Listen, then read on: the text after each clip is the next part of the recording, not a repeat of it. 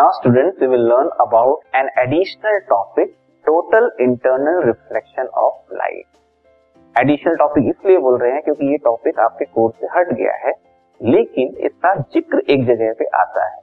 तो ये exactly exactly ये प्रोसेस होती क्या है, ये कॉन्सेप्ट क्या है, इसको समझना ज़रूरी तो समझने के पॉइंट ऑफ़ व्यू से इस सेक्शन को आप डील कीजिएगा। एग्जामिनेशन में इससे पार्ट इस पार्ट से कोई भी क्वेश्चन नहीं आए। ठीक है? ये कहाँ पे दिख रहा था इसका? फॉर्मेशन ऑफ़ रेनबो कि टोटल इंटरनल रिफ्लेक्शन होता है लाइट का। तो वहाँ पे टोटल इंटरनल रिफ्लेक्शन कैसे होता है? क्लियरली समझ में नहीं आ रहा होगा आपको। तो उसको समझने के लिए सेक्शन को हम डील कर रहे हैं, ठीक है? तो एग्जामिनेशन में फॉर्मेशन ऑफ़ रेनबो का क्वेश्चन तो होंगे, लेकिन टोटल इंटरनल रिफ्लेक्शन के नहीं होंगे ओके तो एग्जैक्टली टोटल इंटरनल रिफ्लेक्शन क्या है इसको हम समझे हम जाते हैं रिफ्रैक्शन टॉपिक पे, जो कि आप पढ़ चुके हो।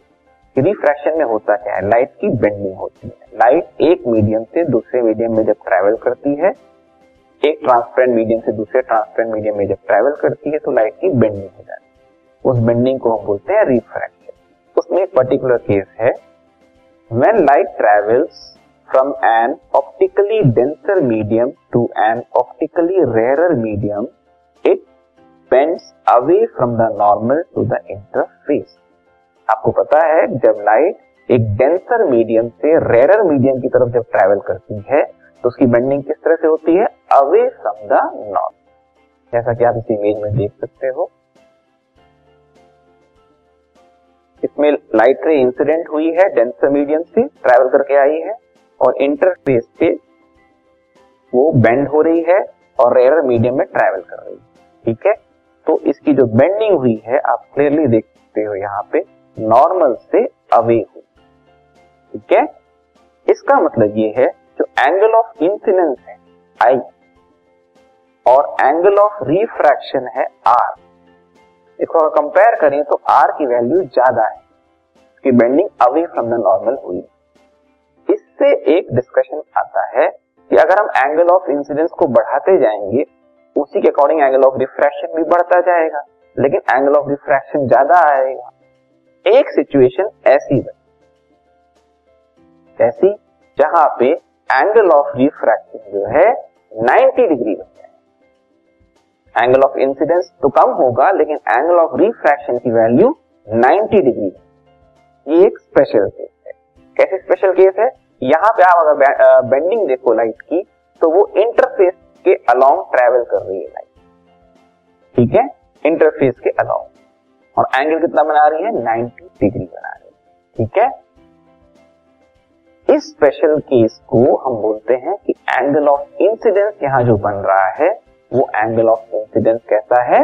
क्रिटिकल एंगल कैसे क्रिटिकल एंगल क्योंकि इस एंगल ऑफ़ इंसिडेंस से थोड़ा भी एंगल ऑफ़ इंसिडेंस हमने बढ़ा दिया तो क्या होगा? लाइट अभी इंटरफेस पे जा रही थी, अब वो इस मीडियम में जो है डेंसर मीडियम में ही वापस आ जाएगी। ठीक है? वो इमेज में देख सकते हो आप।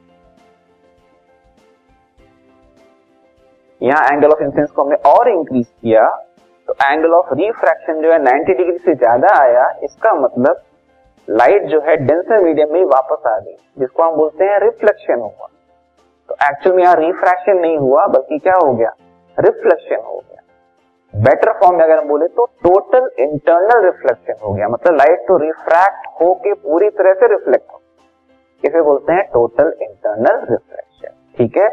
ये क्यों हुआ? इस सेक्शन में आप समझ सकते हो। यहाँ पे जो एंगल ऑफ़ इंसिडेंस है, उसे हम क्रिटिकल एंगल कहेंगे, क्योंकि एंगल ऑफ़ रिफ्रैक्शन जो है वो 90 डिग्री बन रहा है। ठीक है? तो by definition the angle of incidence for which the angle of refraction is 90 degree is called the critical angle of the denser medium उस डेंसर मीडियम का ये critical angle total internal reflection होता है अगेन फाइनली एक बार refraction होता है। तो इसी कॉन्सेप्ट को समझाने के लिए इस टॉपिक को डिस्कस किया था।